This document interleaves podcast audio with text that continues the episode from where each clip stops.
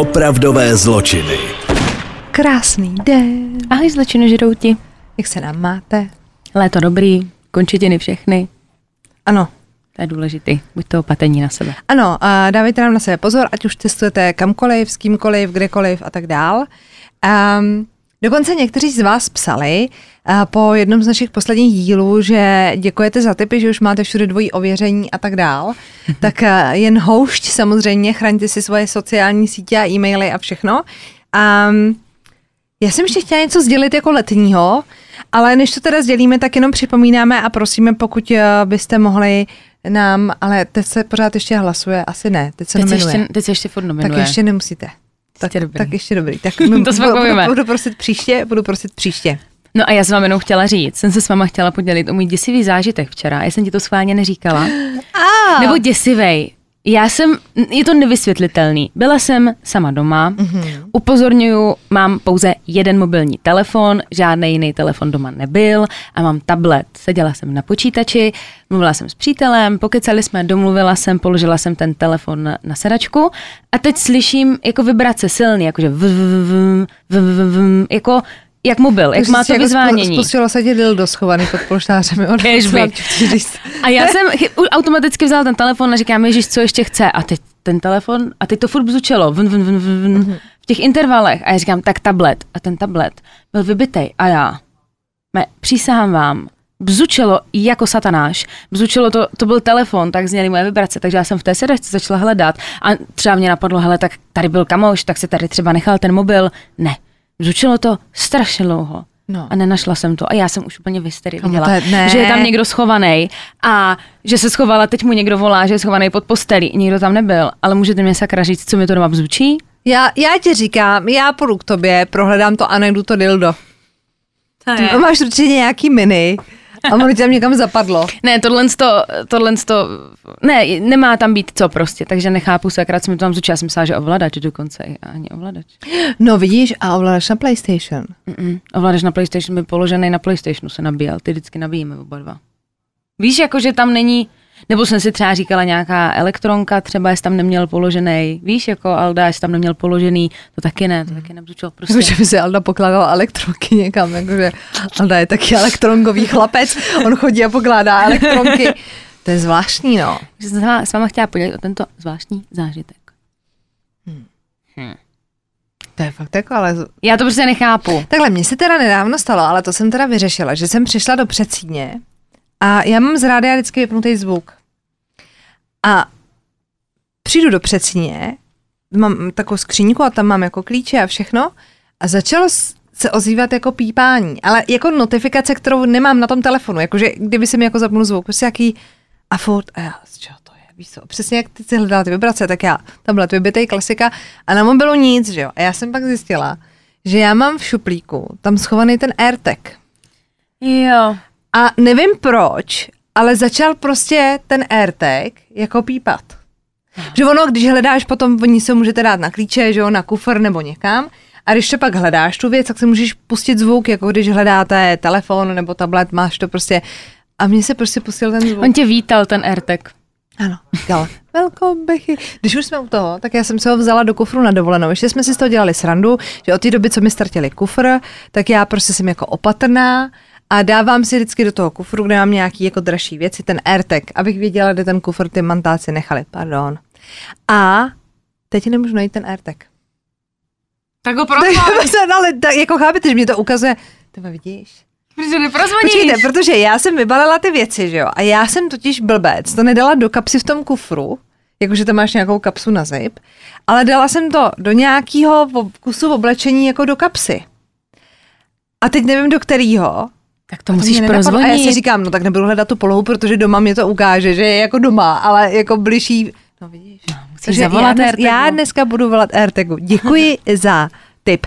A já Ráda pro se. vás mám věc, která se týká, protože uh, už skončila čtvrtá série seriálu Stranger Things na Netflixu, což teda mimochodem musím říct, že všichni okolo mě jste to jako jeli a já jsem viděla, to snad byl můj první seriál na Netflixu vůbec Mhm. a viděla jsem první sérii, tehdy pak se spustila ta druhá a už jsem se k ní jako nevrátila. Asi mě to úplně až tak jako nečaplo, nebo nevím. A teď, jak jste všichni jako adorovali tu čtvrtou sérii, jak je to jako skvělý, říkám si ne, tak to si musím teda pustit, takže já jsem jela od té první, mm-hmm. jsem si dala na opáčku a jela jsem jako dál a teď jedu tu čtvrtou. A tak strašně mě to nadchlo, že jsem se rozhodla dnešní příběh spojit s tímhle seriálem. Já vám to vysvětlím. Takhle, někteří z vás to pochopíte hned, Uh, vy, co jste neviděli ještě Stranger Things, tak i když si třeba říkáte, že to je spíš pro kluky nebo sci tak ne, i nás jako holky ne, to baví, že milujem to. A takže to může brát jako tip. A pokud eh, jste sledovali tu čtvrtou sérii jako pozorně, tak si myslím, že vás to jako trkne hned, ale jinak si to jako řeknem. Já pro vás mám totiž příběh uh, léčebného ústavu uh, v Pensylvánii, který se jmenoval Penhurst. Mm-hmm. Takže modří vědí, kdo neví, počká si. V roce 1903 udělal zákonodárný sbor v Pensylvánii povolení ke stavbě a vytvoření, je, jako v překladu to je, jo, východní státní ústav pro slabomyslná a epileptiky. Mm-hmm. Tak je to jako Eastern Chápeme. A protože se jednalo o závažný zdravotní potíže, tak byla ustavena i komise, která teda měla posuzovat ten stav těch pacientů a rozhodovat o tom umístění. Ono to takhle bývá vždycky asi u velkého zdravotního zařízení nebo zdravotnického, že prostě máte nějakou komisi, která rozhodne o tom přijetí, že jako tam patříte. Každopádně ta komise taky udělala revizi, jak jsou na tom s počtama slabomyslných a epileptických osob v tom státě, v té Pensylvánii? A konečná zpráva teda uváděla, že v Pensylvánii v roce 1903 žilo 1146 slabomyslných osob v blázencích a 2627 v chudobincích, krajských nemocnicích, polepšovnách a věznicích. A tohle to jsou lidi, kteří potřebují ústavní péči a nedostávají, protože žijou prostě v nevyhovujícím nějakým ústavu. Takže se rozhodlo, že teda budova bude mít dvě oddělení, vzdělávací a průmyslový. Speciální oddělení pak bylo pro lidi, co měli skončit ve vazbě z různých důvodů. Léčebna měla pro začátek přijmout 500 pacientů a případně pak i další a ředitelem ústavu se stal Wesley White, což byl bývalý prezident Asociace lékařských dozimetristů takže můžete být dozimetrista. Dozimetrista. Dozimetrista zní dobře. No a hned v roce 1903 se začalo stavbět, stavbět, mhm, stavět. První budovy byly eh, postaveny na rozloze asi 256 hektarů ve Spring City a byly označovány jako nižší kampus. Každá ta budova pak nesla označení pod nějakým písmenem. Jo, že třeba F bylo dívčí jídelna, G byla kuchyně a sklad, a pak třeba pokoje pro dívky byly v sektorech H, I a K, v N byly chlapci a tak dál prostě. Dobře? Um, ono se to dostavovalo jako postupně, jo, takže přibývaly potom pokoje pro ty dívky a tak nějak se to jako vlastně jako upgradeovalo, když to řeknu, dneska mám teda jako opravdu, mm, dobrý. Uh, v roce 1921 a pak byly postaveny budovy Whiteman a Wilson, které sloužily pro ubytování těch zaměstnanců. A v roce 1929 pak byla dokončená budova, která sloužila jako tělocvična a posluchárna. Pak přibývaly v roce 1930 další kampusy a tak dál. A úplně nejpozději byla otevřená Horizon Hall a ta byla otevřena v roce 1971. Nicméně, oni začali stavět teda v roce 1903 a 23. listopadu 1908 byl do léčebny přijat pacient číslo jedna. Takže wow. Během čtyř let dosáhla léčebna maximální možné kapacity a nebylo možné přijímat další pacienty. Uh, Oni se k tomu vyjadřovali tak, že oni vlastně tím, že byli jako státní ústav, tak vlastně museli přijímat to, co jim přišlo a dokonce eh, tam skončili i lidi, kteří, já jsem z toho tak jako vycítila, on to nikdo asi na férovku neřekne, jo, ale že tam byli třeba lidi, kteří tam končit nemuseli, ale byli to lidi třeba bezdomová, imigranti a tak dál, mm-hmm. nebo sirotci a oni je neměli jako kam dát tak je šoupli do tohohle ústavu, aniž by prostě trpěli epilepsií, anebo byli, ono takhle, slovo slabomyslný, v roce 1903 a podle mě schovalo spoustu jako mhm. věcí, mm. které jste potřebovali schovat. Takže je jasný, že i v léčebně Pennyhurst se děli při nejmenším teda zvláštní věci.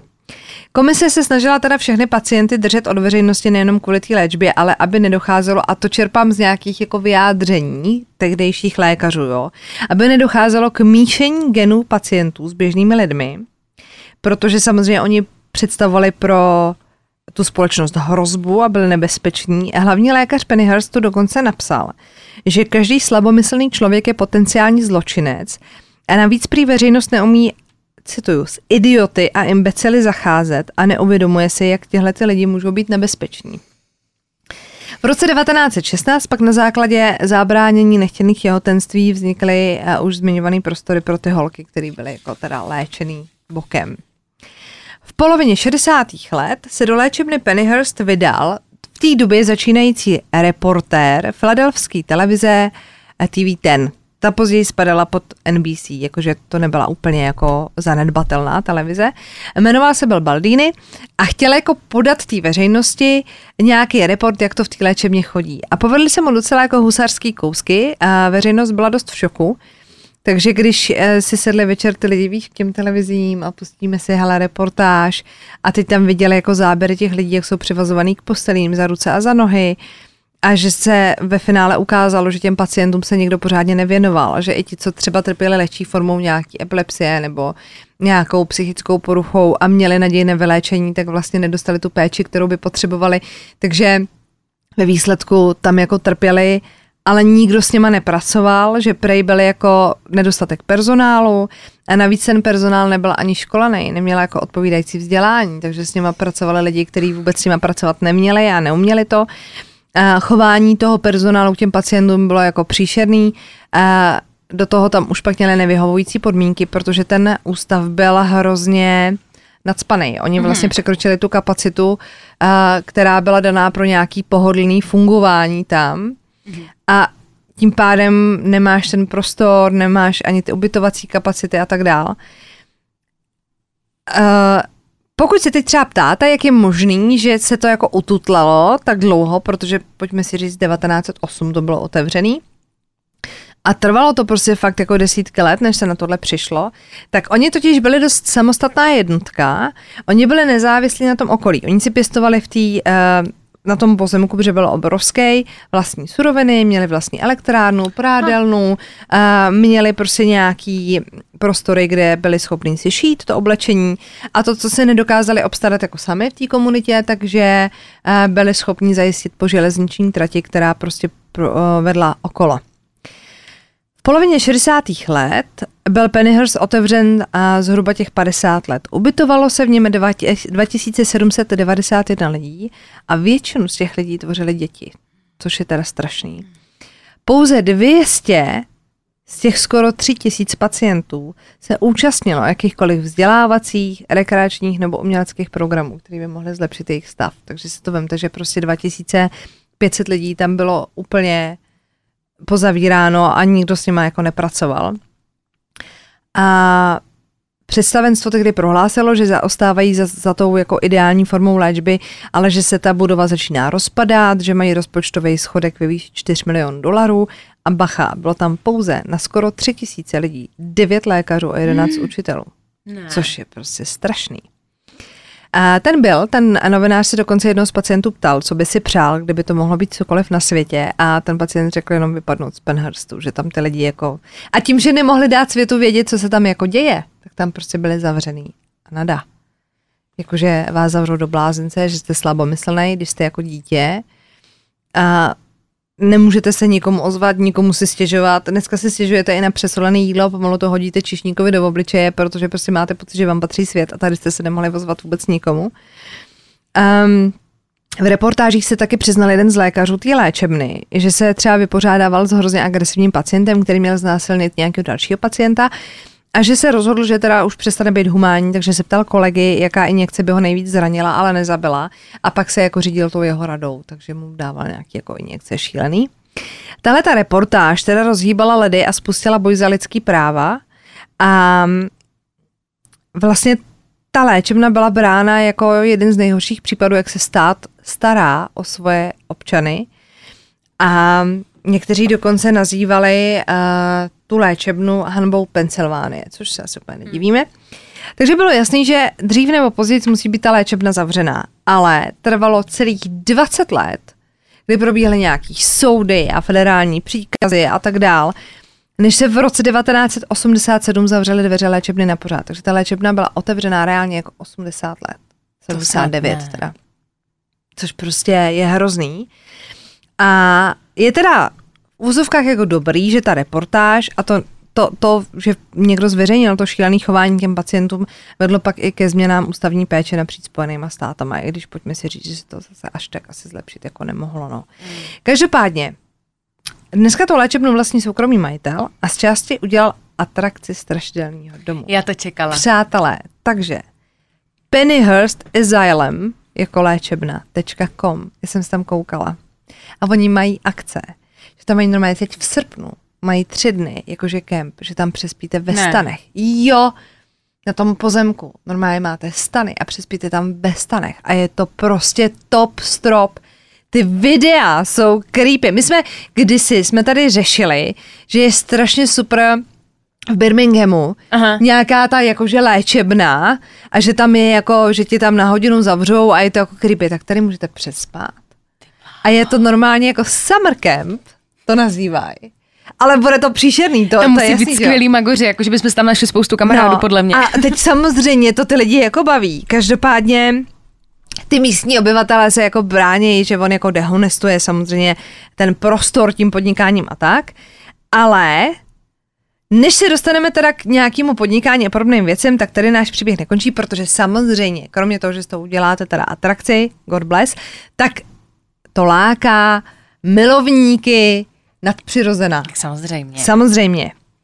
A uh, Pennyhurst teda nepotřebuje údajně žádný jako legendy a vyprávění, že je strašidelný sám o sobě, tak což si asi umíme představit.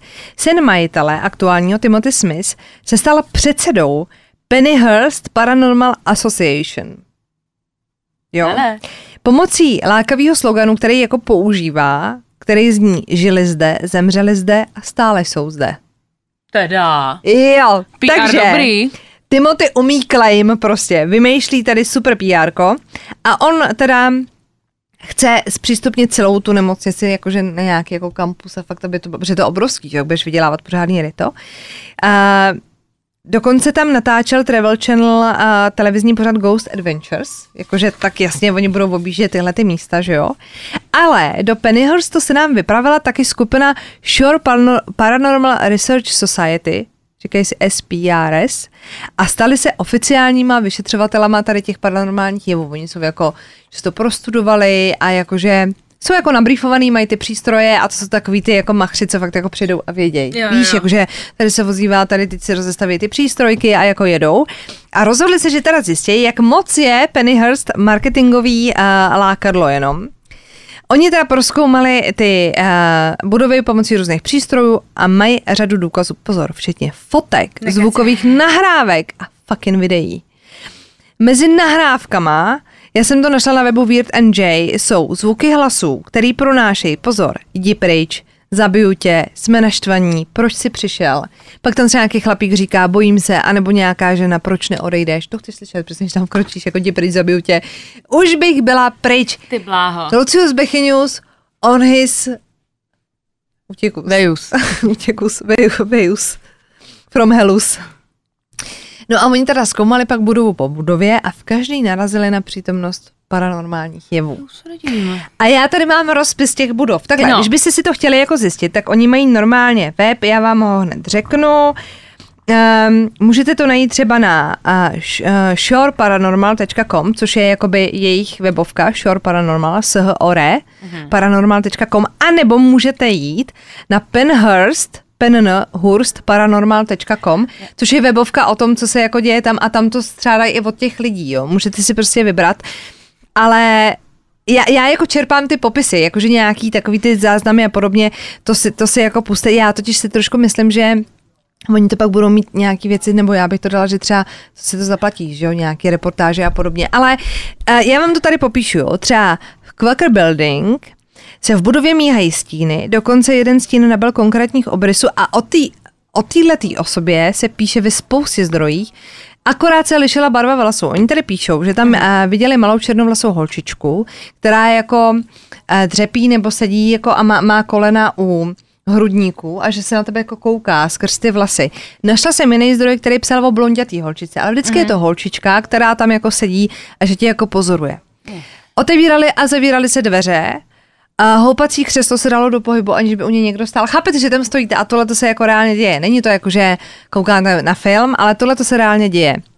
Pak tam něco poškrábalo na paži vyšetřovatele a oni, že teda nestál ani úzdi, že by se jako opřel, ne. Eh, Skupina zachytila taky mnohonásobný eh, EVP, což jsou jako záznamy toho elektronického hlasu. A dokonce, tak to pak v těch dalších budovách jsem to chtěla prozradit, v Limerick Building třeba zahlédli ženu ve zdravotnické uniformě. Máme na to tři svědky. V Devon Building slyšeli neznámý zvuky a několik hlasů. V budově Mayflower se něco neznámého dotklo člena té skupiny a míhaly se tam stíny. V budově Tenicum a zase nějaký jako zvuky hlasů a něco chytlo za nohu člena vyšetřovací skupiny. V budově Philadelphia byly slyšet hlasitý zvuky a hlasy. Administrativní budově, což byla ta hlavní, bylo v různých část, eh, časech eh, slyšet několik hlasů. A to EVP, ten záznam na ten zvuk a hlas a tak, zachytilo něco, co zní jako splachování záchodu. Zajímavý je, že budova nemá tekoucí vodu ani sociální zařízení. Nechci slyšet splachovat záchod, když tam Ne, ne, sakra žádný záchod není. A to jsme tady už jenom měli, že jsem o někom mluvila a že taky tam ten duch splachoval záchod. No, že ono to bude jako šumění vody možná No. a že ti to přijde, že to máš spojený jako v moderní době se splachováním záchodu. Um, pak tady mají, že eh, v Hershey Building eh, slyšel vyšetřovatel hlas dítěte ve třetím patře. Opravdu ten přepis máte na tom webu Shore, Shore Paranormal anebo na penhurstparanormal.com. Um,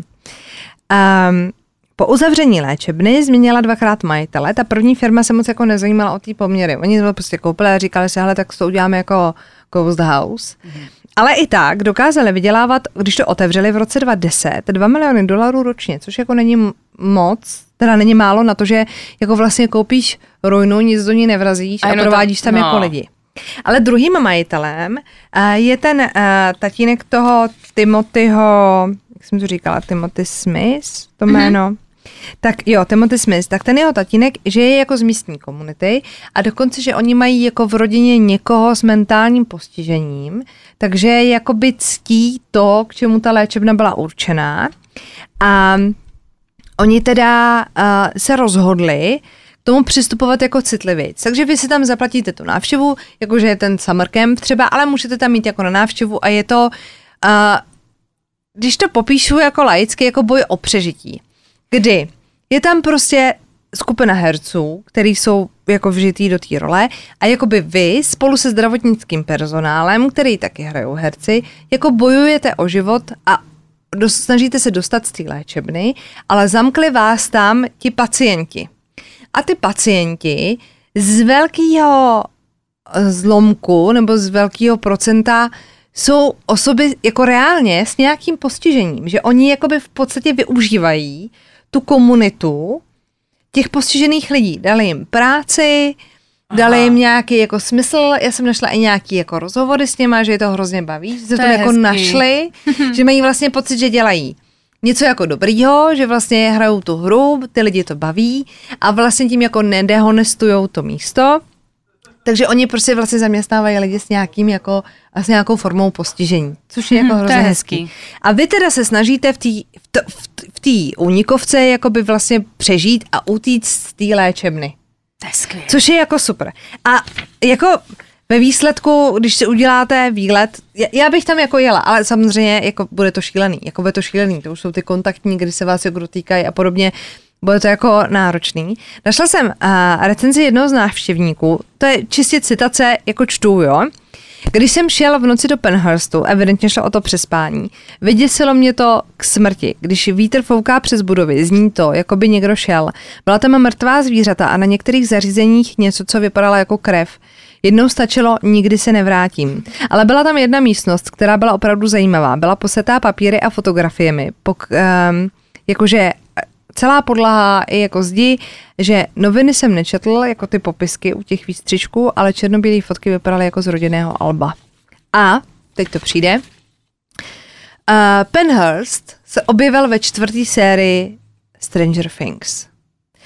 Hawkins jako město je fiktivní, samozřejmě to je vymyšlený, ale základ pro Penhurst pochází právě z té naší nemocnice v Pensylvánii a oni ve čtvrté sérii právě Robin a Nancy jdou navštívit Viktora Carilla do léčebny Penhurst a nebylo to točený teda tam, ale je to kopie té léčebny a je tam takhle zapojená. A já jsem si teďka, když jsem mluvila, vyhledávala ten, mm, jak se to jmenuje, Penhurst, mm-hmm. tak jsem si to vyhledávala, abych měla představu, jak to vypadalo a vskočilo na mě, že v tom Stranger Things to fakt měli pojmenovaný, to si jako člověk nevšimne, ale když tam vyjíždí tím autem, tak je tam fakt nahoře nápis Penhurst.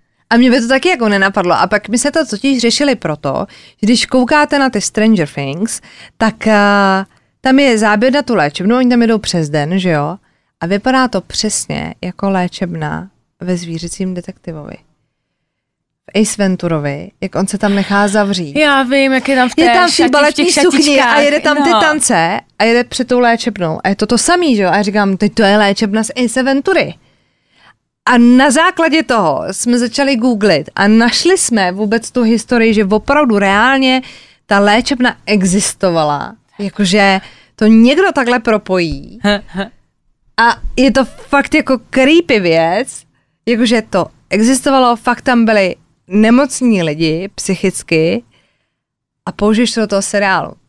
Mazec. Skvělý díl a hrozně to bavilo. Já jsem úplně u toho chtěla zavřít oči a takhle poslouchat, Jakože- protože já miluji tady ty léčebny a tady ty. Já jsem hrozně jako se snažila najít nějaký jako konkrétní příběh, víš, jakože oh, tam strašně malá holčička, ale tam je to evidentně tolik. Jakože A je třeba tady u nás v Čechách nějaká, já samozřejmě asi nějaký urbex nebo tohle, jestli je nějaká třeba léčebna tady u nás, která uh, je staticky v pořádku a může se tam člověk třeba podívat. Nebo neposlouchá nás nějaký majitel nějaké opuštěné budovy, kde se něco že by se stalo. nás tam pozval, No, jste nám dal ale klíče. nezabil. Pozval, ale nezabil, Jo. prosím vás, jo? My to každému řekneme, že My nás to každému půjdeme. řekneme, natočíme video a to se nebojte, že by se to teď rozvěděli. Budeme mít airtagy všude. Sice nás najdou až s křížkem po funuse, ale najdou. Jo? Ty ano, tak to bych. To je pan Hrst. A schválně googlete a fakt se koukněte na ten web.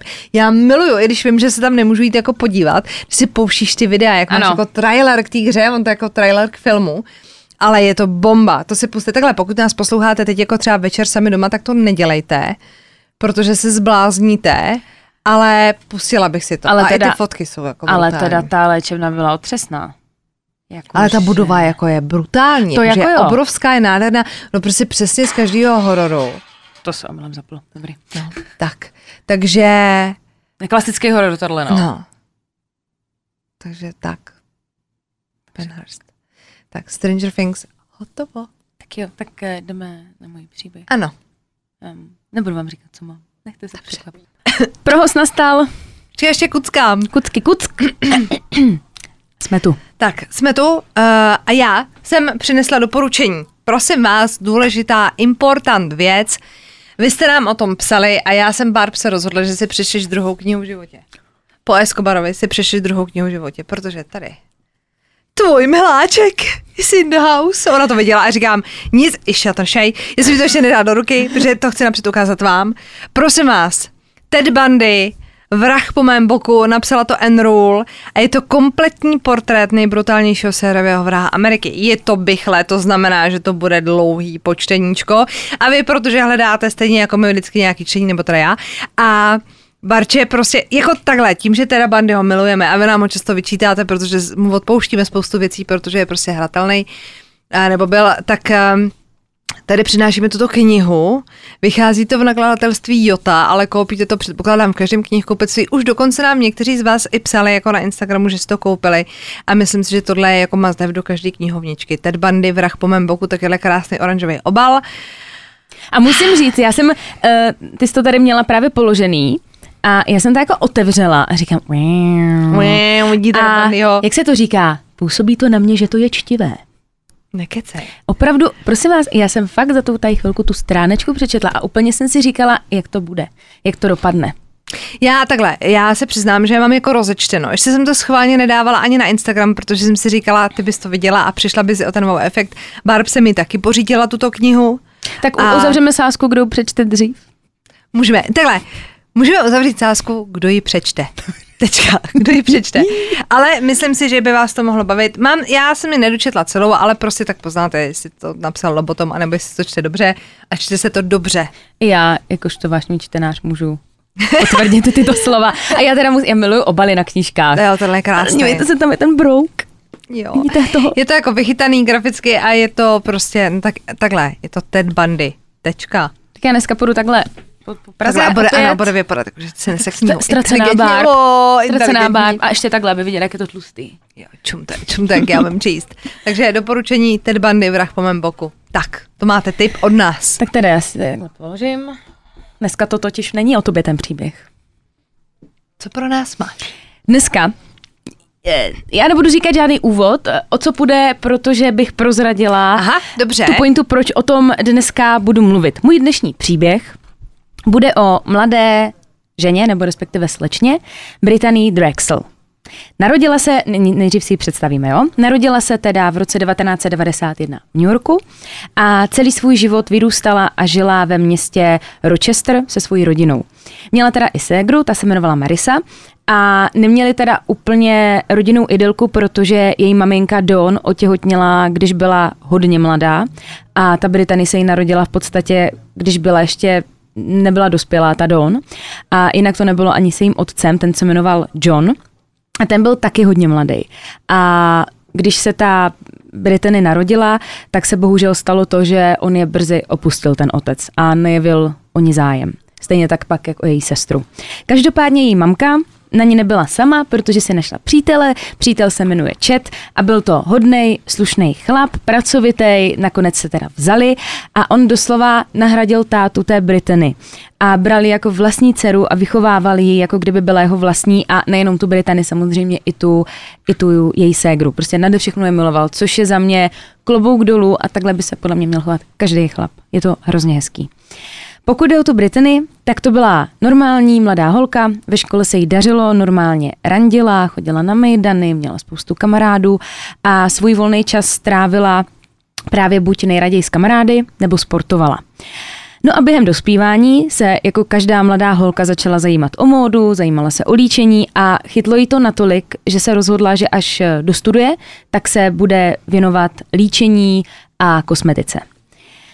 Brittany teda musím říct, ona měla totiž jednu takovou zajímavost, protože ona se narodila se vzácnou vadou a měla jedno, ona na jedno oko byla v podstatě slepá. A díky tomu to, prosím vás, ona se to přesně nějak jmenuje, mělo to asi čtyři, čtyři slova v tom názvu, tady ta anomálie, to tady nebudeme dávat, nebudu se do toho pouštět, ale jak tím, že to oko bylo slepý, tak eh, i ta barva měla to zabarvený do bíla a ona permanentně nosila modré čočky, takže to vlastně vůbec nevypadalo, že by s tím okem mělo ně, něco měla. Bylo takový světlejší, ale vypadalo to dobře, vypadala trošku jak malamut. Ale ne, že každá Nebo barva jako, jiná, David, ale... nebo jako David Bowie. Ale Nebo- David Bowie měl každý jiný, veď? Jo, myslím si, že jo, no.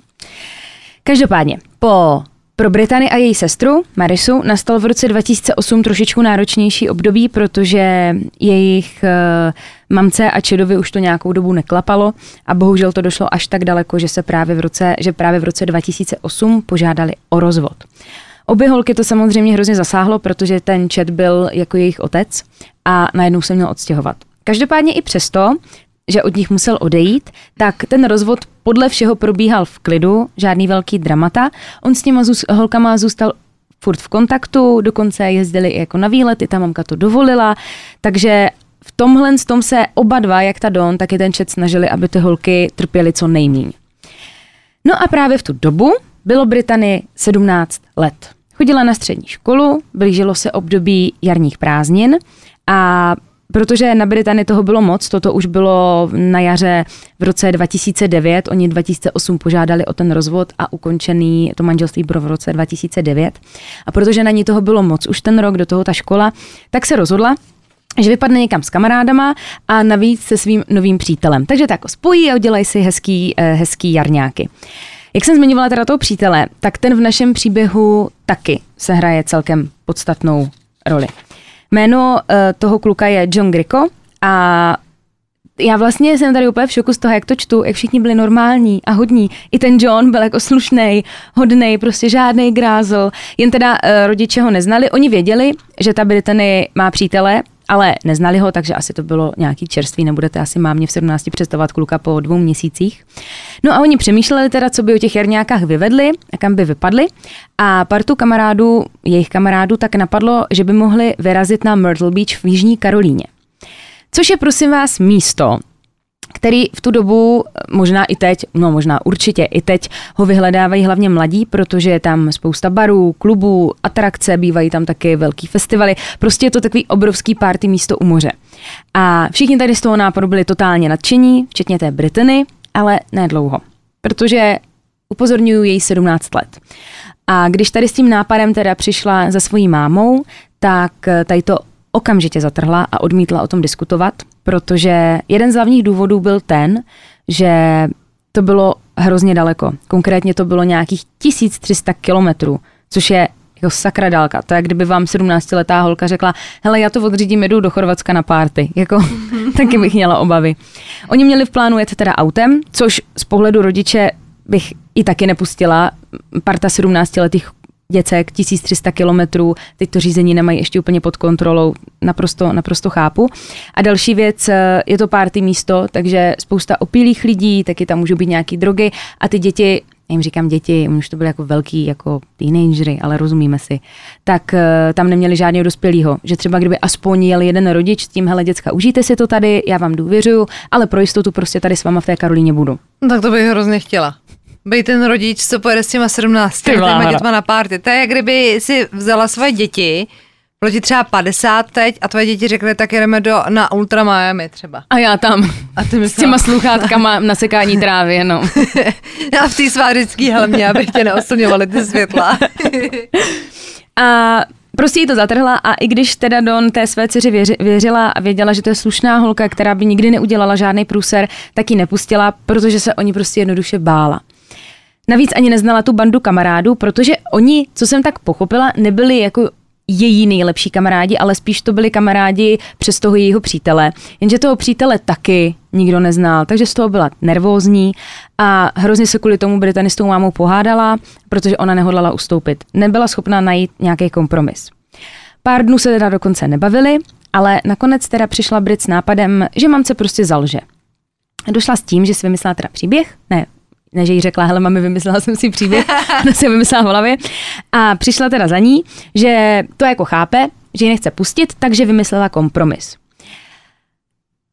Tvrdila, že pojede ona a celá ta banda kamarádů na chatu k jezeru ke svýmu kamarádovi. Jo? Dokonce řekla, že na tu chatu přijedou rodiče toho kamaráda na jeden den, aby to tam jako zkontrolovali, že se chcou taky vykoupat v jezeře. Ta chata, prosím vás, byla u jezera Ontario, což je v podstatě hned u toho Rochesteru.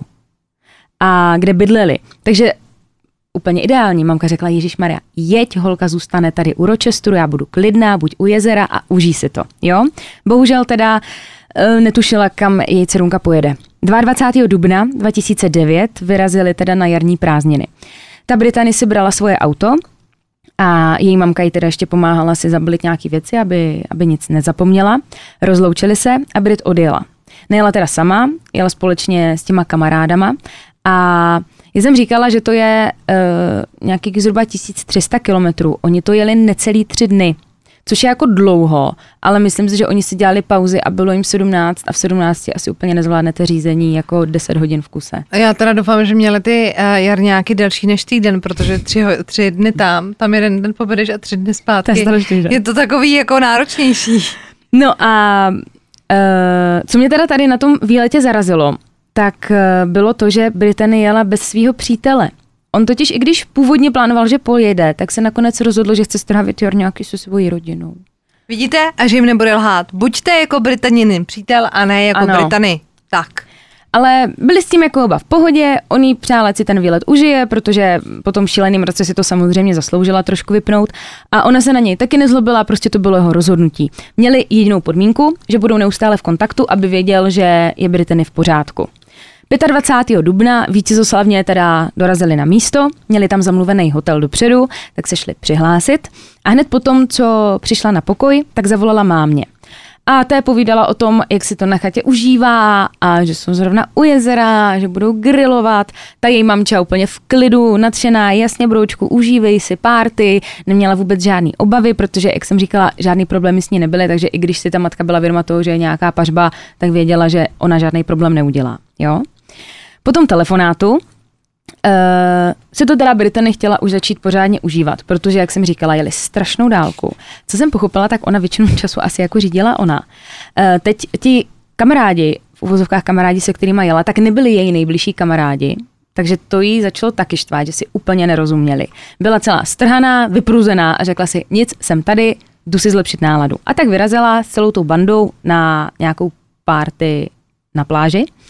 A tam se to bohužel ještě všechno zhoršilo, protože její kámoši si večer užívali na drogách, což se jí samozřejmě nelíbilo, nechtěla v tom jít s nima a celý večer si psala SMSky s tím přítelem Johnem, který mu to všechno přiznala. Psala mu, jak je to všechno na nic, že počítá dny, kdy pojede domů. Chápete ten paradox, že uděláte takovou, takovou lež a pak tam přijedete a vlastně je to úplně na hovno. Mně teda nedává smysl jako upřímně, jo, když, když jako poslouchám ten příběh a asi myslím si, že mi dáte za pravdu, jaký měla jako význam, jet na takovouhle dlouhou dobu, jako kdybyste šli večer do baru, tak to pochopím, tak se seberete a, a jdete domů, když vás to mm. tam mhm. nebaví. Ale vážně se někam jako dement táhnete tři dny, teď tam nemáte ani svýho kluka a jedete si jeho kámošema, tak proč, jako proč? Jakože podle mě to byli takový ti spolužáci asi ze školy, že no, jako se ale, znali, ale pokecali. to nejsou jako její ale kámoši, nejsou to besties. tak jako proč? No. A necháš jako kluka doma, když jsi čerstvě zamilovaná, jakože Taky tomu ne... Já bych, Aha, radši, já bych no. radši zůstala s Johnem a byla s jeho babičkou u televize.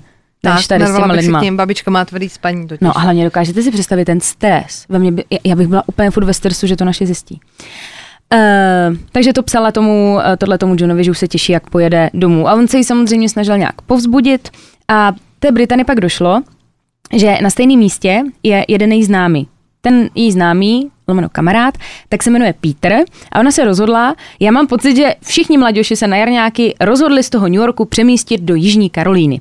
Ona zavolala tomu, uh, tomu Peterovi a Domluvili se, protože on jí říká, hele, já jsem tady, jsem v takovém a takovém hotelu a ona, ježíš, tak super, tak pojďme ten večer strávit spolu.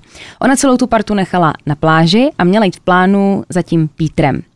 Neměla ale pozor, v plánu žádný nekalosti. Ne, ne, ne, protože Peter byl kamarád z New Yorku, dokonce se znal i s přítelem Johnem a ona to napsala tomu Johnovi, hele, já jdu za Pítem, abys to věděl, nechci přitom mít žádný tajnosti, já už tady s těma fetkama být nechci, tak jdu za ním. A on s tím byl úplně naprosto v pořádku, protože Petra znal. My se hrozně líbí ta upřímnost, co my se sebou měli. Uh, Peter byl ale teda trošičku dalek Britany, byl v hotelu na pláži zhruba 30 minut pěšky od jejího hotelu a on tam pařil na hotelu s kamarádama a domluvil se s ní, ať za nimi do toho hotelu prostě dorazí. S tím neměla žádný problém, protože se sešla, asi už byla tma, nebo se sešeřovalo a všude nebála se, protože všude okolo byly lidi a celé město žilo a teprve se to začalo všechno probouzet, takže se nebála.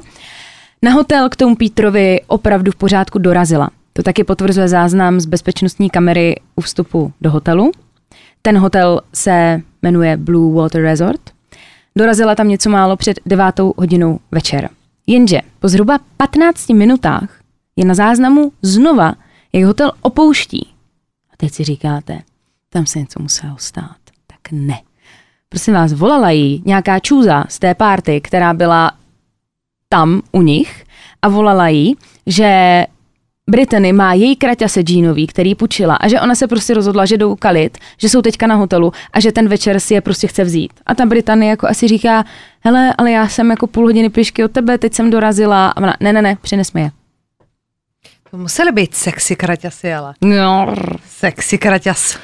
takže a ona byla podle všeho hrozně jako hodná, takže ona tam pobyla jenom 15 minut, klukům řekla, hele, já se jdu převlít zase zpátky, dám jí ty kraťase a vrátím se.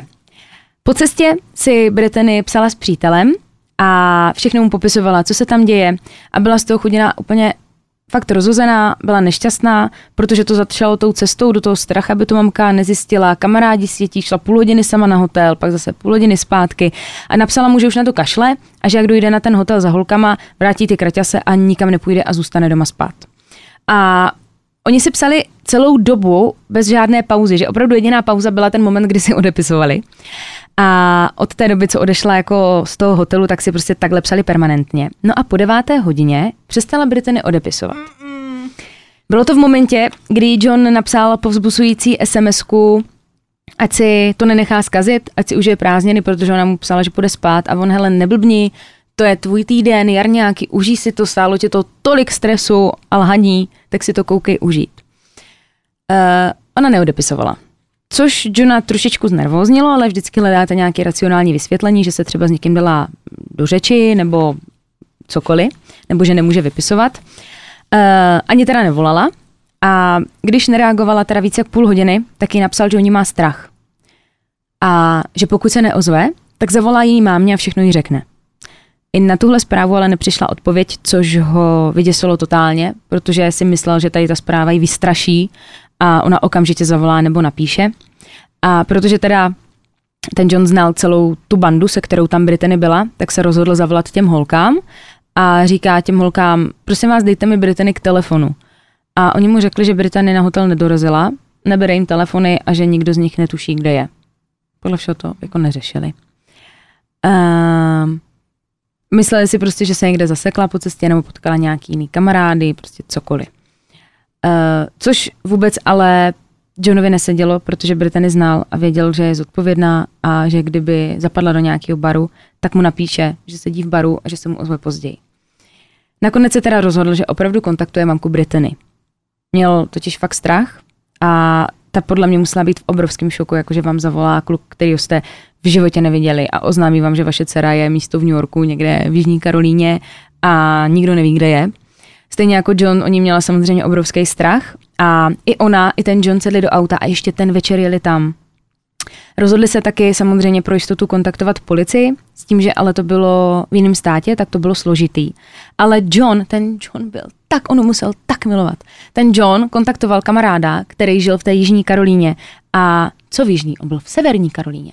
A poprosil ho, jestli by mohl nahlásit její zmizení, dal mu veškeré informace, co, jak a on normálně ještě ten večer sedl do auta ten kamarád a jel to nahlásit na tu policii, aby všechno bylo co nejdřív oznámeno. Ta policie byla teda jako v klidu, protože přece jenom je to párty místo, spoustu mladých opilých lidí a často se stávalo, že během párty někdo zmizel, protože se ožral a druhý den se vždycky ale objevil. Ale uh, nebylo to tak, že by byla laxní ta policie, spíš se tu rodinu snažili uklidnit. Říkali, hele, nebojte se, ona se určitě ukáže, ale nebylo to, prosím vás. John řekl teda policii všechno, co věděl. Měl i důkazy teda o tom, co mu Brit psala a podle jejich SMSek bylo jasný, že teda naposledy byla viděna s Pítem. Petrem. Eh, když s ním policie chtěla mluvit další den, tak zjistili, že z hotelu ještě tu noc, co u nich byla Britany, tak se odhlásili všichni kluci a odjeli pryč okolo druhé hodiny ráno. Prosím vás, a creepy věc, oni si nezbalili ani všechny věci, takže spoustu toho nechali na pokojích. Což je sakra divný, je to podezřelý. A Peter se teda vrátil domů do New Yorku, kde zjistil, že Británie je oficiálně prohlášena za pohřešovanou. A po tomhle zjištění si najel právníka. Ty jeden, a, to. To je ale podezřeloučký Což trošičku. je hodně podezřelý. A ale bacha, já jsem vás teďka trošku naplátit, zase jdeme, jako se usadíme.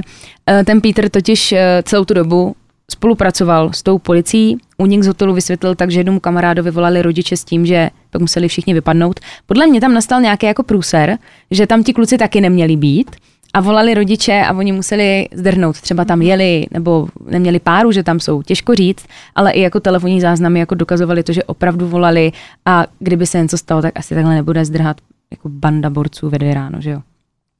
Nakonec byl teda vyškrtnutý z podezřelých, protože ani on, ani jeho kamarádi v tom nemohli mít prsty. Ale třeba s tím právníkem, já to chápu, měli jsme tady několik jako případů, že stačí říct jenom něco a můžeš být odsouzený na doživotí a nemáš s tím absolutně nic společného. Takže radši podle mě přemýšlel dopředu, že věděl ty bláho, já bych mohl být podezřelý, že si to uvědomoval, tak radši chtěl být opatrný.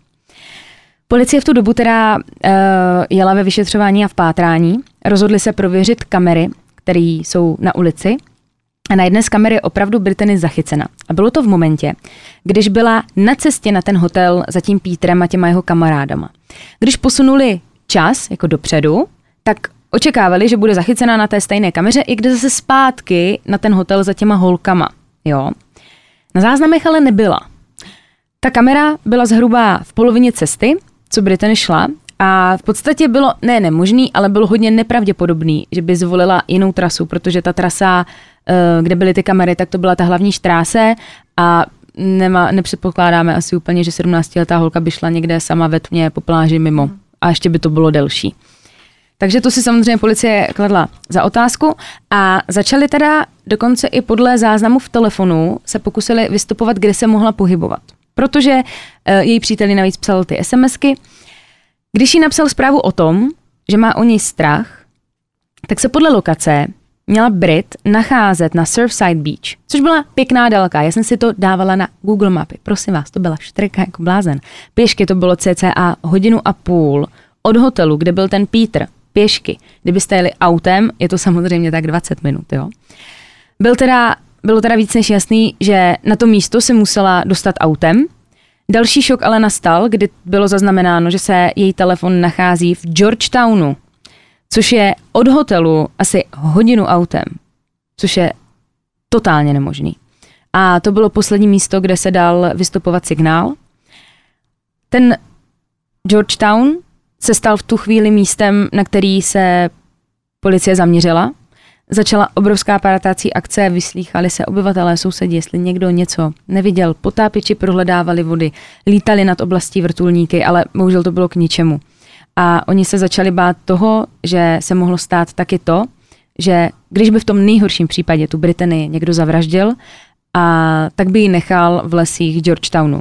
Tam je ale velice malá pravděpodobnost, že by ji našli, protože to bylo strašný safari. Tam, tam byli medvědi, byli tam aligátoři, veškerá havěť odporná, e, takže pokud by tam to tělo bylo, tak se o něj postarala ta zvěř, nebo si hráli třeba taky s tou variantou, že mohla žít, ale mohli ju napadnout třeba právě nějaký medvěd nebo, nebo, nějaký, nebo nějaký zvíře.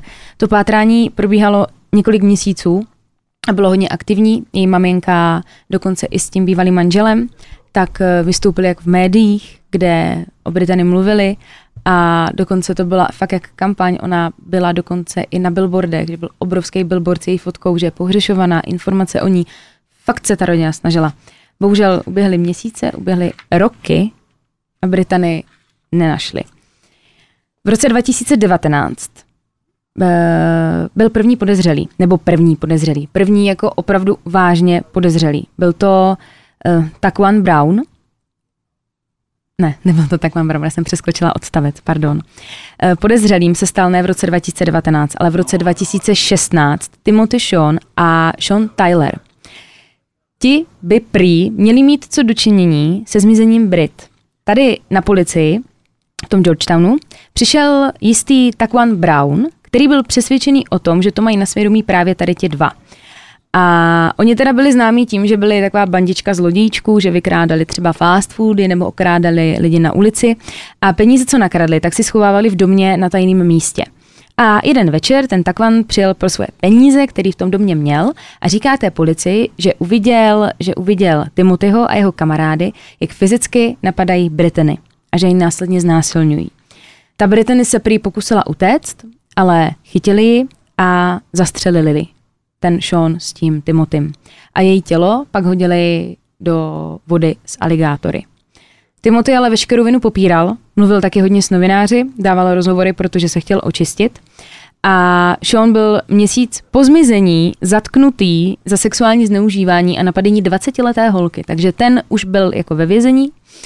A Timothy ne, ten byl jako čistý, ten nic neudělal, ale furt ho měli v tom hledáčku a byl hlavní podezřelý, tak on dokonce podstoupil, podstoupil detektor lži a prošel na 100%. Prostě nelhal.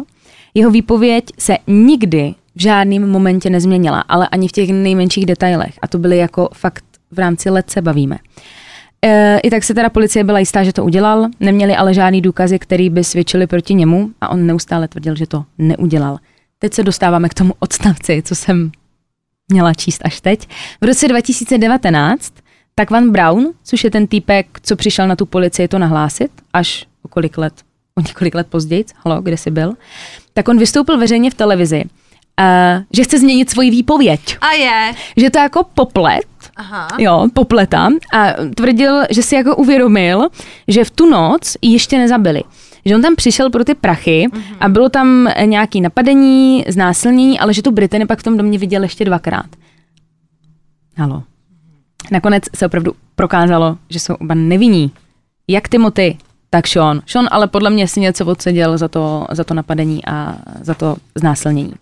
A teď to přijde. No, Proč VR o tom mluvím? Waiting, VR waiting. Přesuneme se do letošního roku 2022, Ne. začátek května. Jo. Na začátku května přišel na policejní stanici v Georgetownu 62-letý Raymond Moody. Přišel s tím, že se přiznat k tomu, co udělal. Ne. Přiznal se, že v roce 2009 zavraždil Brittany Drexel. Mm. Jo. Největší paradox je ten, že ten eh, Raymond byl chvíli na seznamu podezřelých. On fakt byl, ale nic na něho policie neměla. On tady ten případ podle mě musel být hrozně složitý na vyšetřování. Noc, party místo, tam prostě si nevšimneš. Tam, kdyby ti někdo ukázal její fotku, tak i kdyby si proti ní podle mě ten večer šla, tak to zapomeneš, protože tak, No, kdyby si šla na Kaosanor v Bangko- Bangkoku, tam si taky ty lidi nezapamatuješ. On teda, ten Raymond Moody řekl policii, kde jsou ostatky té Britany. FBI je opravdu 11. května letošního roku našla.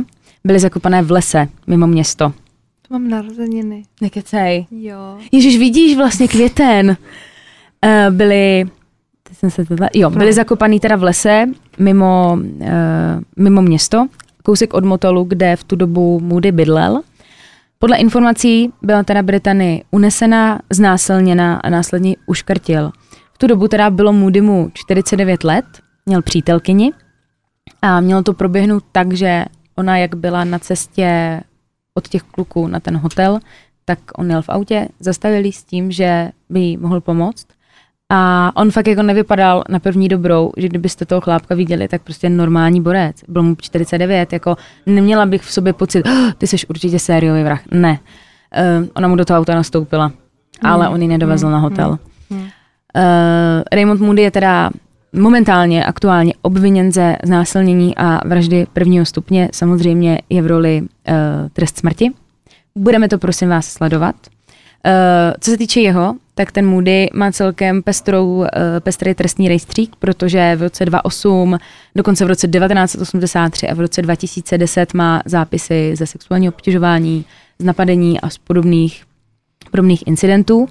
Co se týče maminky té Britany, tak ta vystoupila právě letos v Good Morning America, kde, kde o tom mluvila a doslova tam řekla, že vlastně cítí obrovskou úlevu a že to je jako hrozný říct, že ano, že už má stoprocentně potvrzený, že je ta dcera mrtvá, ale že ten zlej člověk, co jí to provedl, tak už je za mřížemi, nemůže ublížit nikomu dalšímu a že ona našla prostě ten klid, že ví, co se jí dceři stalo a že ví, že už se netrápí, protože samozřejmě, že si budete celý život říkat a podle mě z toho nezbavíte nikdy a říkat si pořád dokola, kde je teď tomu je hrozný, hrozný, takže budeme to pro vás sledovat, protože tohle to jsme sem prostě museli dát, protože takhle aktuální. Takhle. A co Tohle z je prostě ta nejhorší varianta, jako že jste v blbej čas na blbém místě. jo, jakože to jsou takové ty věci, si říkáš, kdyby ta čůza nezavolala, že chce ty šortky. Tenhle díl by se Chápeš? mohl jmenovat Posraný karaťasy. No, Jakože kdyby jí poslala do háje a řekla, ne, jsem teď tady, prostě tak si vem sukni a neotravuj. takže no. To je a nebo stra- si je- prostě nepočula, to je takový těch jako, já to tak nestáš, mi to takový to kdyby. A nebo to máš takový to, kdyby, kdyby mě ten borec řekl, že já nejedu, tak kdyby ona řekla, tak já taky nepojedu, já chci strávit leto s tebou, nebo Jarňáky No, s tebou. Víš, že je tam, a maminky mají vždycky pravdu. Takže když prostě do opruzu s kámošem tvýho kluka toho necháš doma, no tak tam bylo všechno špatně už od začátku. Takže prosím vás, nevyvádějte žádný zbytečnosti. Nelžete maminkám. Nelžete maminkám. Oni na to když vám přijdou. Maminka, přesně, a když vám maminka řekne, ať se teple obleč, tak se oblečte, protože věřte mi, fakt vám bude zima. No hlavně pak to stejně odnesete. A dostanete se do věku, a to už my dvě můžeme říct, kdy už se oblékáte dobrovolně. Jo. Protože už prostě, to už jsou taky ty asociace, je, protože já vím, že vám pos, jako píšete občas, že já mám třeba 12 nebo 14 a já, když mě bylo 12 nebo 14, tak jsem také nechtěla nosit zimě třeba čepici nebo něco přes záda, aby mi nenastily ledviny. Ne, ne, ne, teď venku zafouká a já si říkám, ne, ne, ne, ledviny, močák, všecko v teple, všecko v teple. Tak uh, prosím vás, tak teď je léto, tak uh, teď se opatrujte, nenastupujte jsem- k cizím lidem do auta hlavně. No to prosím vás, ani vás to ani nenapadne, no. chraň vás ruka páně. Přijde ale ani na jachtu, ani do tady skáče. Nikam. Nikam, doma budete. Jo. A když, po, no, já se nebudu vyjadřovat. Já jsem tady, prosím vás, chtěla, i, chtěla jenom uh, říct tak jednu uh, aktuální věc, která se, která se odehrála na Floridě a odehrála se minulý týden v podstatě. Ano. Prosím vás, Amerika je opravdu země netušených možností.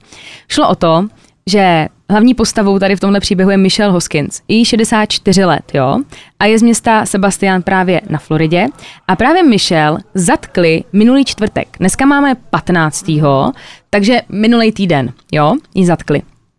A trvalo to teda Uh, trvalo to teda dva měsíce, než uh, vyhledali veškerý, veškerý důkazy na ní, protože přišla sociální pracovnice do jejího domu, aby zkontrolovala její maminku. Její maminka už byla stará paní, mamince bylo 92 let a maminka nikde. No a maminka se našla v mrazáku. Oh. A, a teď, Pardon. ty brdě, mamka v mrazáku. A teď se to samozřejmě začalo vyšetřovat. A prosím vás, není to žádný mord, ale ta stará paní, chudinka, tak bylo jí 92, tak uh, už jako zemřela, ona ji našla mrtvou v posteli, takže podle všeho jako měla hezkou smrt ve spánku, krásný věk.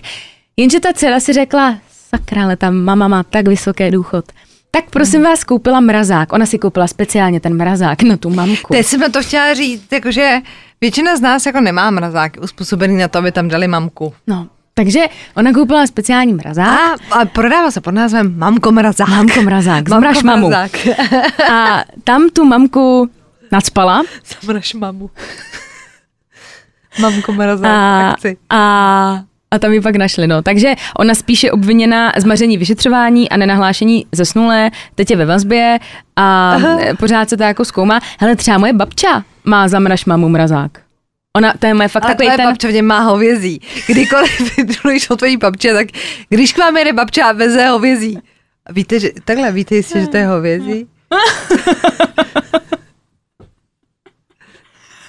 To jo. tak tímto pojďme ukončit dnešní díl. Děkujeme. Takže nezamražujte ty příbuzný, A prostě... když někomu přijete na návštěvu a bude mít mrazák, který se tváří jako mamko mrazák, tak ho proleste. Ale víš, co je blbý? To když to jako, na, takhle, když tam bude v kuse to dělo, tak je to dobrý. Ten porcink je horší. Moje máma vždycky zamrazovala maso, nevím, jestli to dělá doteď. A, že už jsem dlouho nebyla Já mrazím mrazáku, pořád, jo. no. To jo, ale to přece si to rozdělíš do těch igelitů Mhm. a ty tam třeba píčeš, nevím, hovězí a nějaký datum. Mhm. No jo, ale jak, jak, jak si můžeš být jistá, že to je opravdu hovězí? No to je právě ono, že podle mě, i kdyby tam byl naporcovaný týpek 100 kilovej, tak to nepoznáš. Takže protože je to zmizel nezařazený. soused a máma nafasovala hovězí, rozumíš, že to je podezřelý. No, takže... Až pojedu k našim na Vysočinu, prolezuji mrazák. Mami, těž se. A mamka má zamraž mamu? Ne, mamka má malý, to by musel být porcík. Mm. Mm. Ale ona má malinkatý mrazáček. No, to to má je jako... No. Zase mraž mám. Mamko mrazák. Takže zdravíme všechny maminky. Uh, dejte si zmrzku z toho mrazáku, No. pakliže máte chuť. A mějte se nám krásně, zůstaňte na svobodě a naživu. A prostě ahoj, do příštího videa. Jazzové ručičky. Za ručičky. Tak čusík.